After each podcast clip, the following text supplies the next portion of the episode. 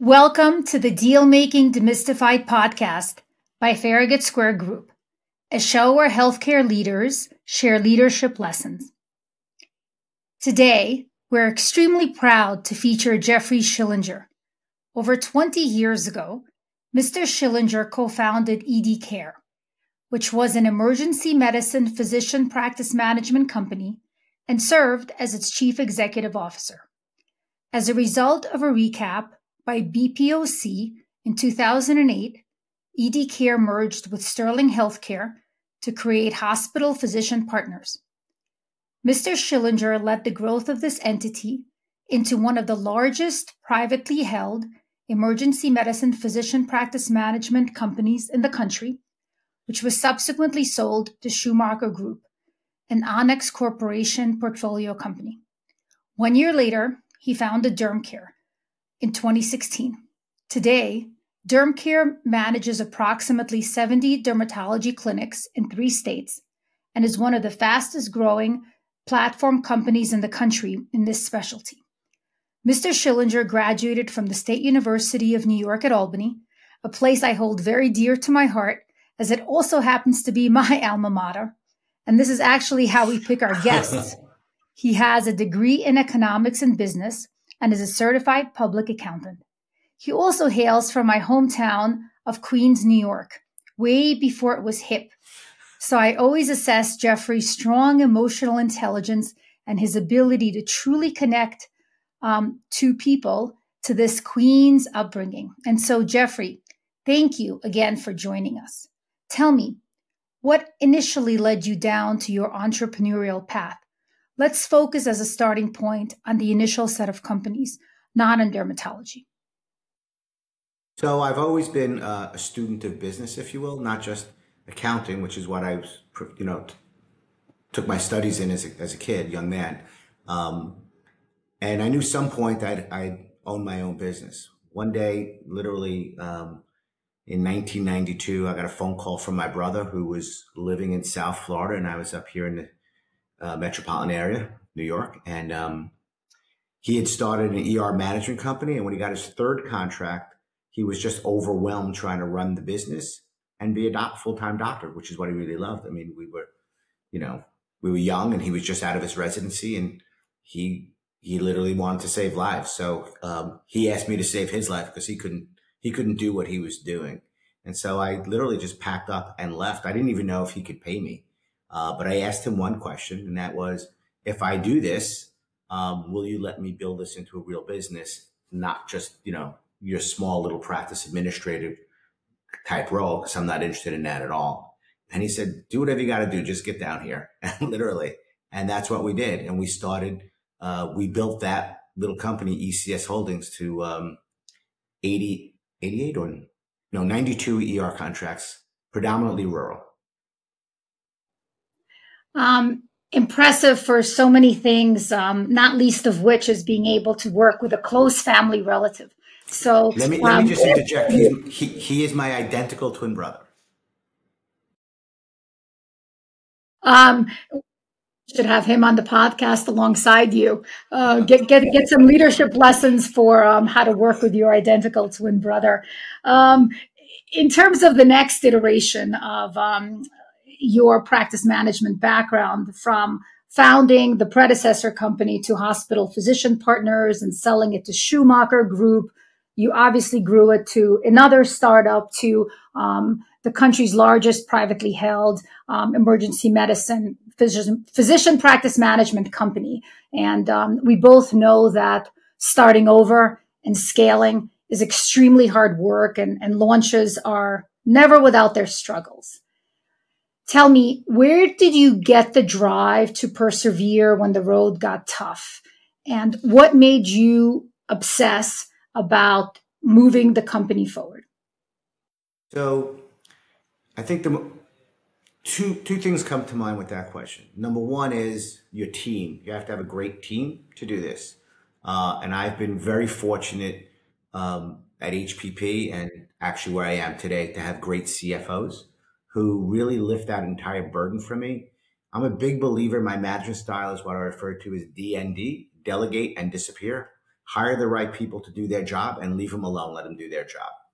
And I've been really lucky uh, or fortunate that I've hired some amazingly great people uh, who've allowed me to do that. So I can focus with the sales team on building the company and integrating the various things that we either buy or sold in, in those earlier days, right?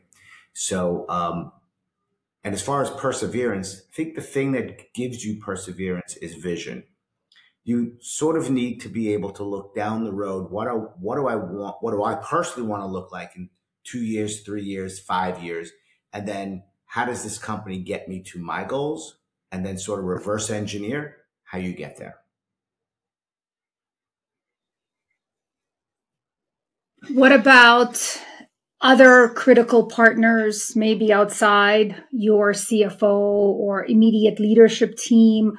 Is there anyone you want to think about or give a give a shout out to, perhaps a funding source, a critical employee, an advisor, your mother?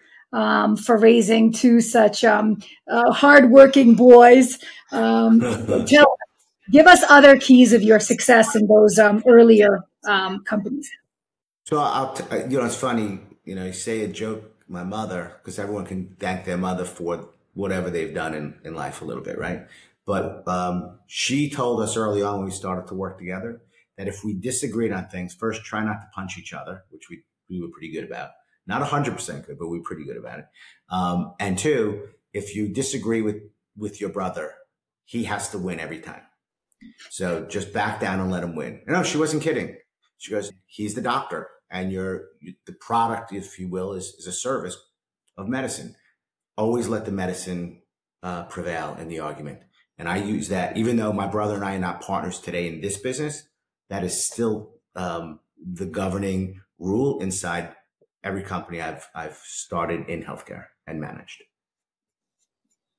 Um, that is a very astute thought process. Um, actually, thank you for sharing that um, tidbit. I'm sure the audience um, thoroughly appreciates that um, material wisdom. In terms of more wisdom, um, what are the three things that you wish you had known when starting company number one or company number two that had you known it now, it would have propelled that growth even bigger or faster? So, you know, when you start a company, you you are literally chief cook and bottle washer, right? We all know that expression. You're doing everything. I remember literally sending proposals uh, by FedEx and you know typing the letters and the proposals and then going to FedEx and sending them out, right? Um, so we've all done that kind of stuff, and I wouldn't trade that for anything because that is sort of the this is not where I'm going to stay and I'm going to drive myself or propel myself forward from here. But if I had to think what what I would do differently is I would dream bigger. And I tell that to everybody. Dream bigger. Even though you think it's obnoxious, go for the stars. Even if you think what you're thinking is somewhat absurd, um, you will fare better the bigger you dream. And what are the tools do you think the average hard charging person needs in their toolkit to give them the confidence to dream bigger?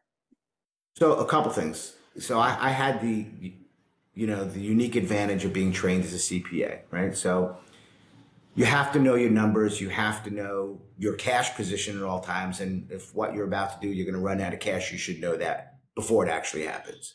Um, and by the way, all small companies face that reality at some point. Like, uh, how am I making payroll next Friday? Uh, but you have to get there. You have to figure that out, right? So I think um, when you when you think about where you're going and what you're going to do with your with your company and what's challenging and all this stuff, and what are the tools you need, the most important tool is how you speak to people, whether they're your employees and your colleagues, or they're your customers or potential customers. Um, you really have to be deferential. You can sit, well, first of all, I never sit in a room and think I'm the smartest person in the room. I'm probably just the luckiest person in the room. And by the way, if there's, you know, I'm saying this is a joke, but if there's a doc, if there's three doctors in the room, they already know they're the three smartest people. So don't try and take that role from them. Let them have it. By the way, just let them have it, right? So talk to them in a way that reminds them they're the smartest people, even if you don't really believe that, right? So I think how you speak to people is one of the most important things. When you leave a meeting, if you leave, especially if you leave a one-on-one meeting, what's what is the impression they got of you from the handshake, the sit down, and how you interacted with them? And it means a lot. It means a lot to people. Um, it's the difference, I believe, difference between getting a sale and not getting a sale, right? You're competing, you're always competing with somebody for the business. How are you going to differentiate yourself? By the way, some people differentiate, differentiate themselves by being not so nice. And they're also remembered and they don't get the business, right? So which side of that equation do you want to be on? So I think it's really important how you talk to people in order to be successful in what you're doing. Tell me about a time when you actually lost your cool um, and how did you recover? You really want to know? Yeah. So we'll just refer to this without getting too into it as an anti Semitic moment. And I'm acknowledging that I think both of us might be um, might be Jewish. So yes, I'd love exactly. to hear it. So um, I was at a hospital and um, with a salesperson trying to get an ER contract. This is in the early days of ECS. This is in rural Georgia, I believe. Um, no, I'm sorry, Alabama. And the CEO is ready to give us the contract. And he looked at me and looked at us and said, Now, if I give you this contract, you're not going to send me any talent or name or you? I said, No, just women. I got up, I cursed at him, and we walked down. That was a pretty and and I was screaming on the way out the door, I might say. like I, I'd never never encountered a situation like that in my life. So yeah, I, my buttons get pushed. Absolutely, everybody's the, uh, can get pushed. Um, thank you. That was um very powerful.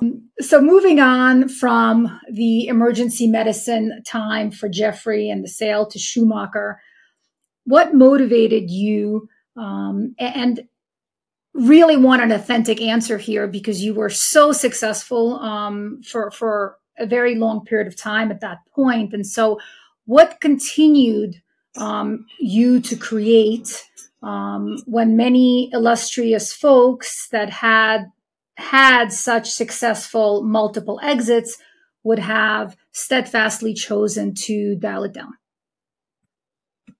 um, so you're referring to, to the post post HPP sale to Schumacher, correct? Correct, and and and, and so it, it, you switching um, your specialties um, pretty yeah. radical. Um, still, yeah. obviously, the provider space, but um, you know, radical pivot. So, um, what created that need in you to keep going and continuing to create and and switching funding partners? Obviously, who you get into bed with is very important. And so, um, what gave you that impetus to uh, forge ahead? So, right after we sold in 2015, I was contractually obligated to stay for um, for a full year, right, and and lead or assist with the integration of two companies, both large, uh, pri- had been private, you know, just privately owned um, hospital-based contract management companies, right? So when that time came to an end, um, I had to decide whether I was going to stay or not. I spoke with the CEO, the uh, CEO Schumacher, and it was time for me to leave. And so we, and still friends, still you know on very very good terms.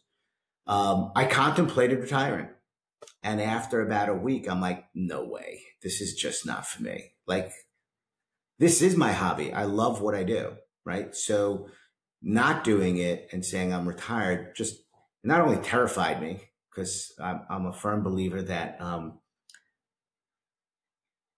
when one of, one of my business mentors said to me many years ago, while I was an accountant, actually, um, when you retire, the unimportant can easily become important because nothing else is going on in your life or, in your business life or in your day or in your mind. Like, and um, at that time and today, I'm terrified of that.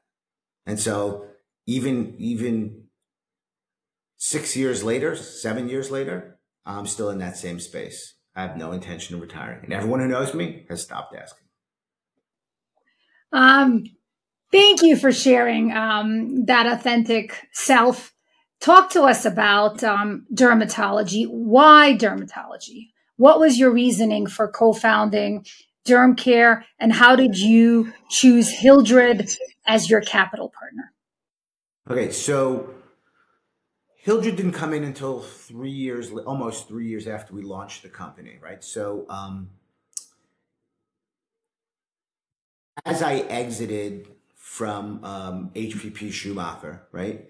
Um, I was trying to figure out what's what what I'm going to do. First, I started with nothing, um, and you know, honestly, just felt sort of irrelevant very quickly and I just wanted to get back in the game, as they say.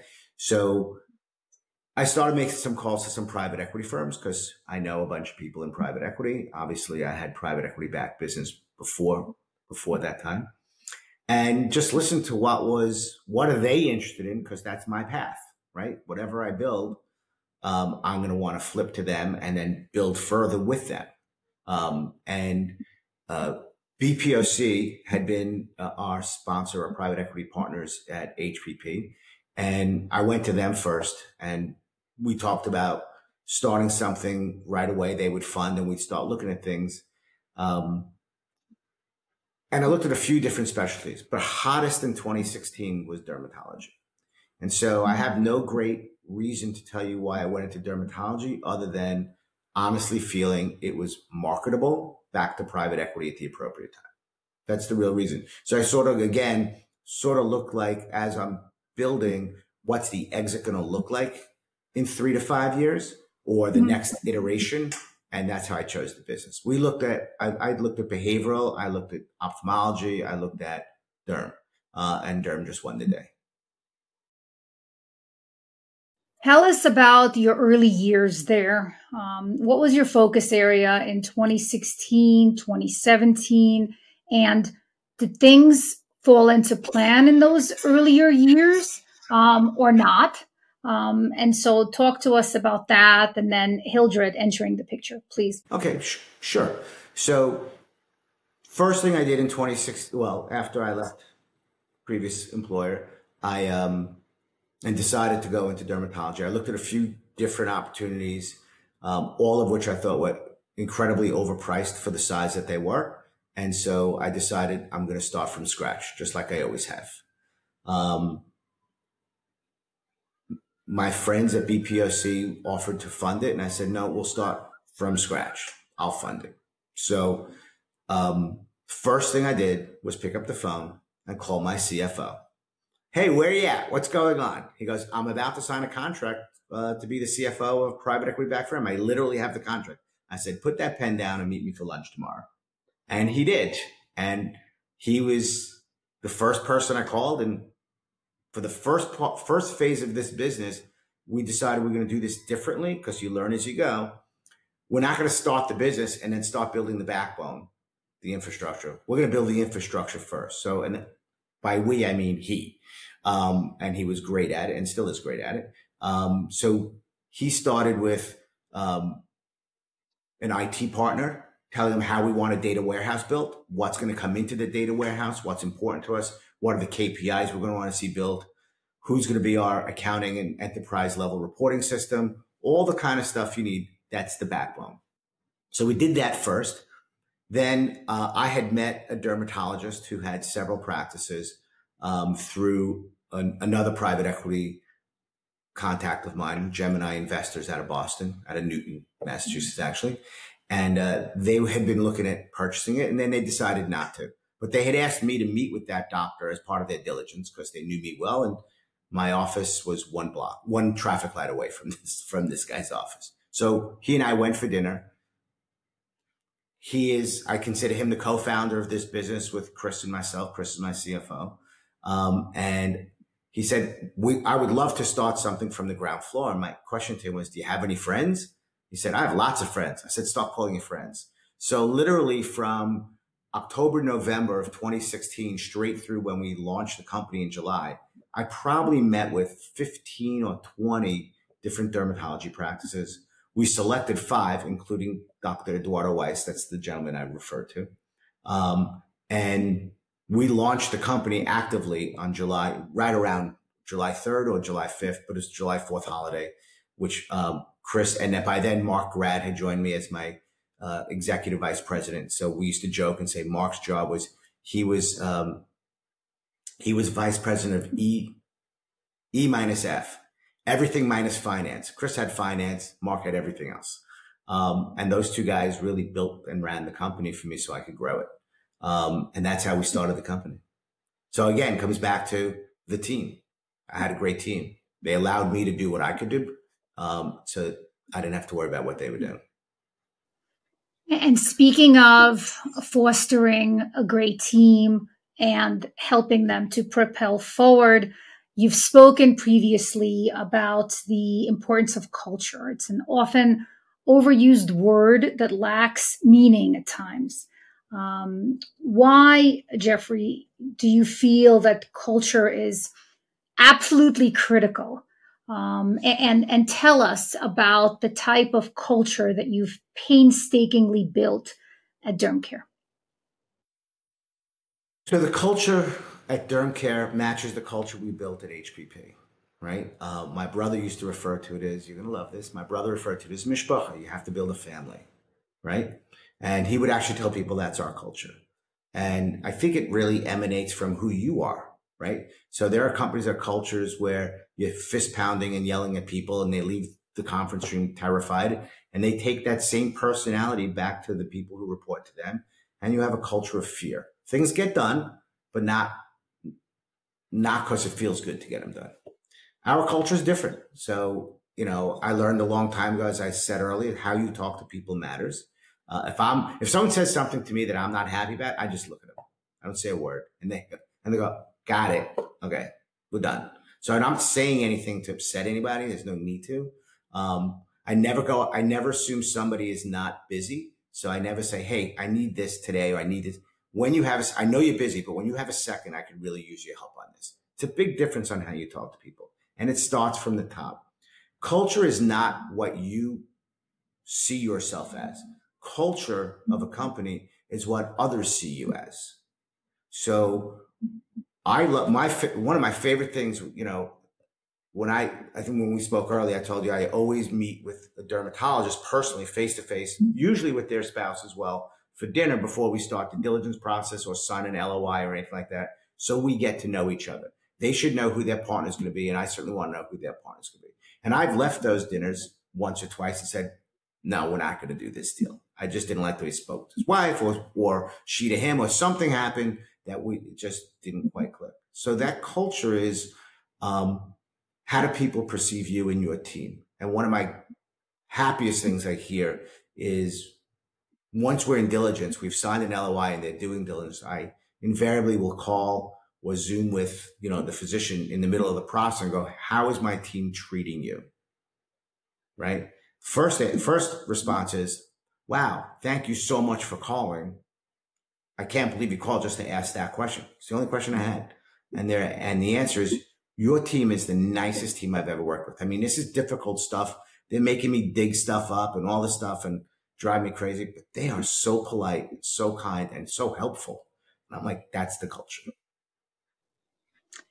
So do you think that sort of thought process and a partner experience is why so many successful practices over so many years have gravitated toward derm care versus folks that may have a somewhat different outlook on this? So we are not typically the highest bidder in a process. in fact, as, I sit here, I would tell you if someone said, "Hey, congratulations, you bid more than anybody else," my first response would be, "No, I didn't mean that," um, and try and get it lower. So we are very rarely the highest bidder, if ever, right? But um, something else has caused them to make a decision, and I use and I actually believe that comes from two things. One, the meeting that they're going to have with us, because they'll meet with all the other suitors as well. So the meeting we'll have with us will be different. I meet with 100% of them. We were a small company. I met with every one of them. We're a larger company today. I still meet with every one of them, right? Um, multiple times in that bidding process and in the diligence process. They, they need to get to know who we are. So I think they wind up gravitating towards because we have maybe a little more personality involved. The CEO is involved. I think, you know, uh, New York State used to have a, a, motto years ago about the New York State Lottery, and that was you have to be in it to win it. That is my sales philosophy. You have to be in it. You have to get on the plane and you got to go. Telephone doesn't work. That is um, some very special sauce. So um, thank you actually for sharing it. Um, maybe segueing to integration, what elements of integration do you believe are particularly critical? And how long did it take for you to hone your integration playbook? So it's iterative, right? So we're much better at it today than we were four years ago because we learn as you go. And, you know, when we started, we didn't really know much about dermatology or the personality of dermatologists, if you will, right? So we we had to learn as as we were going. So probably the most important from from a tactical perspective is get is getting the the new practice onto our electronic platform, right? So we go in pretty quick. I mean, obviously the first thing you do is you take over cash because it's now your cash, right? So you do that very quickly, literally on day one at closing. Uh, part of the documents they sign as our as our closing packages are all the banking forms to put us in charge of the bank accounts, right? So that's obvious stuff. Taking over the the bills and moving over payroll. That all happens very quickly behind, behind the scenes. It takes about 90 days for us to put them on our uh, IT backbone. So changing over their servers, changing over, uh, well, getting them on the cloud if they're on servers, changing their um, their bandwidth, their internet, getting a firewall, getting things secure takes about 90 days, and then converting their billing in house to us and put everything onto our EMR, and everything sort of flows to us electronically. So 90 to 120 days, almost every practice is fully integrated which is um, really impressive because um, as folks who oversee, advise, provide arms and legs for practices that are um, coming in and integrating or selling, um, oftentimes we don't see enough integration, um, nor do we see enough compliance.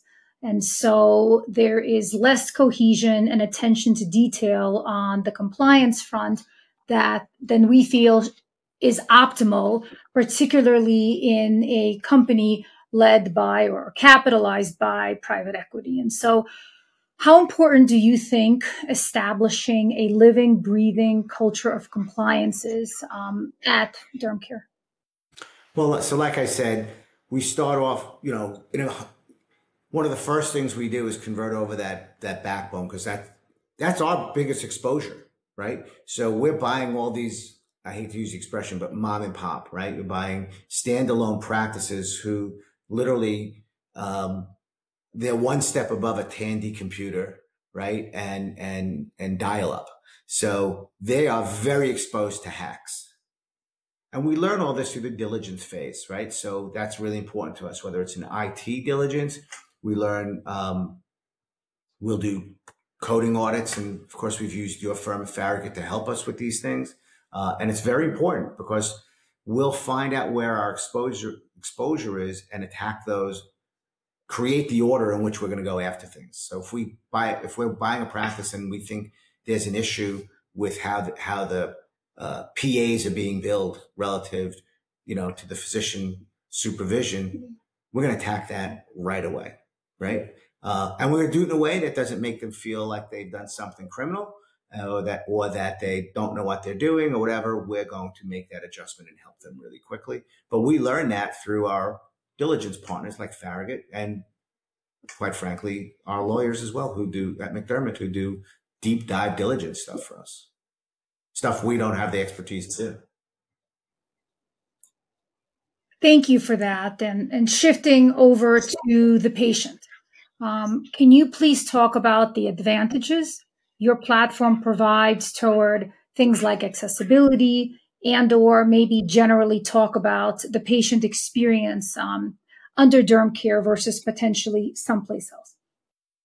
So ever since I've been in healthcare, which is now 30 years, our focus has always been the same, and that is the patient experience right? So in emergency medicine, we used to say patients describe good health care in terms of speed. How long did I have to wait in the, in the waiting room before I got seen? And that's the difference between a good experience and a bad experience in an emergency department. They come to the ER and assume the doctor is competent, right?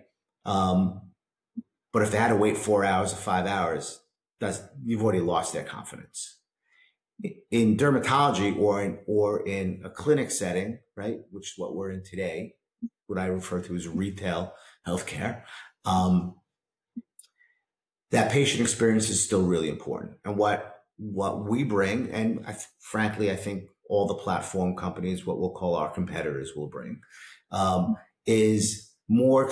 First of all, more um, technology to make that experience better. So getting all the insurances verified upfront, make, give, giving patients the ability to make an appointment just on their phone, not having to call, not even having to go to the website, website online on a computer. They could do it on their phone, literally with a touch, you know, touch of their hand, right? So all of this now that may not matter to someone who's 75 or 80 years old, but does matter to someone who's 40 years old or 30 years old, right? The, we're more and more digital we want it in our hand. We want faster access. The other thing we've done is there's an acute shortage of, of dermatologists in the country. And so the wait time in terms of how long it takes to get an appointment, appointment can be very long, right? Um, in certain, certain markets, it could be two months you get your first appointment. So what we've done in, in most of the practices we've partnered with is we've added providers, whether another physician, whether a PA, um, and just by building out that secondary schedule for that next provider, you've doubled the capacity of that, of those four walls, if you will, to see people. So you shorten the wait time for patients to come in to see a, see a, you know, provider. And I think that's important for patient experience. Well, and let me just add one more thing. The thing we do with all of our practices, we go to, um, we, we survey 100% of the patients on, you know, electronically.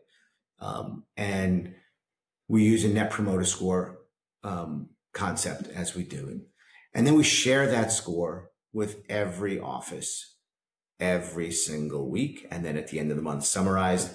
And then we give awards to the, to the best ones and the most improved. And we publicize this to the whole company. Everybody knows. Everybody knows who the very best are. They may not know who the very worst are because we'll keep that a little more private, but we let them know who's the very best. And you know what? people are pretty competitive by nature. That works. They just improve on themselves by getting this information. And and do you find that that level of um, extreme trans consistent extreme transparency has um, risen all ships, or were there some ships, or are there some ships that naturally um, get upset by this? It has risen all ships. We have we have practices that we're getting that promoter scores in the you know, we'll call them in the 70 percentile, whatever, that are now in the 90s, right? So it's just risen them up. So we, we had a low threshold at one point of 75. Now that's 85, right? So yes, there's ones below it, but the vast majority, you know, is above, now above 85. And, you know, there's, there are ones that were not at the bottom, but low that have 100% scores consistently month after month now. Now that requires educating the office manager, sometimes making a change with the office manager uh, of that position. So, because we want to make sure that that office manager understands how important it is to us that the patient be treated nicely, not just professionally, right? So they leave with a good experience. If you have an office manager who doesn't have that philosophy, then no one in the office will have that philosophy. None of the MAs will, not the front desk. You got to make sure this person understands. And we bonus the office managers based on their net promoter scores. So we're not just talking about patient experience. We put our money where our mouth is for the patient experience. It's all about the culture, right? It's all about the culture. It is because ultimately the culture will drive the profits. Profits do not drive culture, that's for sure. And so, just um, staying on the patient for um, another couple of minutes, Jeffrey, what services are you seeing patients um, excited about, demanding, staying with now versus um, several years back? And what services do you think will be increasingly important um, as the decade goes on? Well, the majority of our business is clinical dermatology, right? So that's not um, that's not something that that's dictated by disease, not by demand of I want this, I want that, right? But the other part of our business is cosmetic in nature, right? So whether it's um, you know, you want Botox or something similar or fillers or whatever it is, um, we have seen a dramatic increase um, in Botox, Dysport, all those kind of things over the last three years since we since we came out of COVID, right? Since we came out of that lockdown period, um, and sort of surprised to see it this much. And I've had conversations with the with the top echelon of both of those companies. I think they're just as surprised as, as we are. Um, people, and maybe part of it is because of things like this. You're sitting, you know, uh, on a video screen and you know, it just doesn't lie. It's up close and personal. So more and more people want to get rid of lines as they do that. And we see those products really taking off and continuing to take off. So I, I think I'm going to skip over the macroeconomic question because the environment, um, and let's um, continue with our fingers crossed, seems to be, at least as we sit here in August of 2023, shifting uh, to the positive. And so um, maybe instead, Jeffrey, in, in the um, couple of minutes we have left, um, I'd love to hear what advice you would give to the young Jeffrey and or really maybe more specifically folks starting out the build out of a physician practice management company today. Um, what do they really need to be thinking about? Um, where do they need to be heading? Tell us. So first, first advice I'd give to the younger me or to someone young starting out today is find a mentor. Find someone who's done what you're looking to do, who, who won't feel threatened by you because you're just starting out, right? And buy them lunch and then buy them a lot of lunches after that and just listen. Listen to what they did to how they built their platform or their, or their structure around them. Um, I was probably not in the, not so much in DermCare because I was already older, but you know, certainly when I started 30 years ago, um, much less patient, um, and probably much less fun. I will, I will admit that the culture in our company came from my brother, not from me. And I, and I, then I drank all the Kool-Aid, right? So it really started with him and then flowed to me. Um, and so start out with that. Don't, don't be so frantic it, starting a business requires a certain amount of fanaticism, right? You have to be fanatic about your business, uh, and that costs us things. It costs us sleep. It costs us relationships. Hard to have a lot of close friends when you're working all the time. And that's what it takes to start a business. You have to be somewhat fanatic about it, right?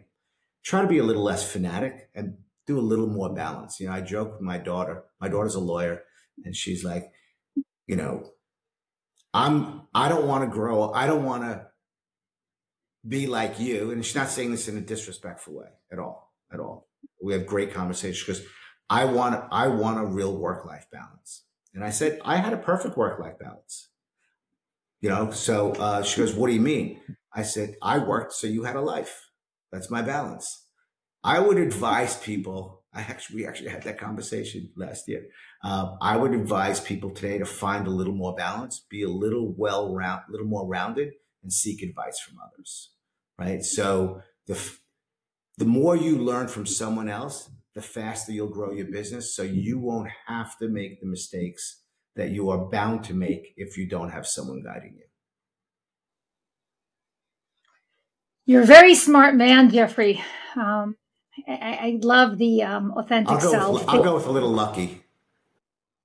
Um, I guess maybe as a closing um, ask, if you could do it again in this um, for your last current iteration, would you have picked the derm specialty again? Um, if so, why? And um, alongside that, talk to us about industry trends within derm that you are particularly excited about. So the answer is yes and no, just like it would be for anything else, right? So here's here's here's what I learned about dermatologists along the way. They are, as physicians go, uh, incredibly nice and mostly patient people. They have a lifestyle in their practice that's different from most medicine, right? They get to leave early and they're not on call, or they get to leave. I don't mean early; they leave five o'clock or whatever, but they're not on call.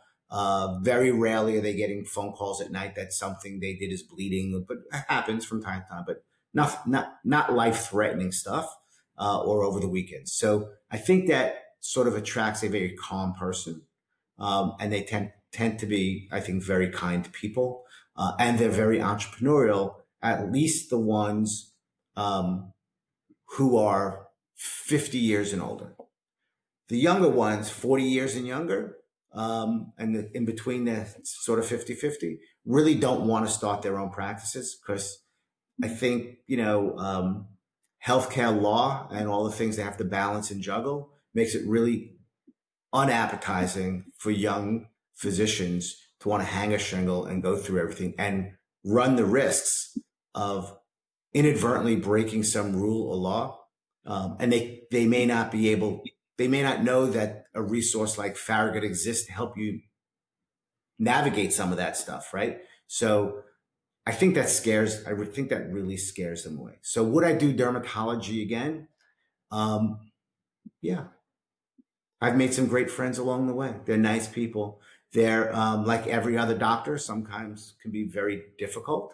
Uh, in in doctors are a little bit of know-it-alls, and you know everyone knows that. I'm not saying that in a mean way at all, because uh, there are some guys in my business, in our practice, who I would tell you I love these guys. They're really great people and women too. They're just fabulous people.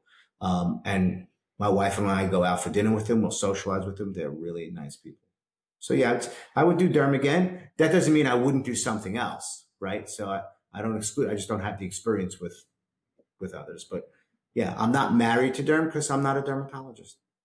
But well, thank you. Uh, thank you for that honesty. It's very obvious to me, knowing Chris, your CFO, and, and, and many of those around you, why they continue to gravitate um, toward whatever shingle you've hung up. And so mm-hmm. this was really, really lovely to get um, so many pearls of wisdom from someone as experienced as you. Thank you. Um, thank you very much. Oh, you're very welcome. I, I appreciate inviting me to the to the podcast.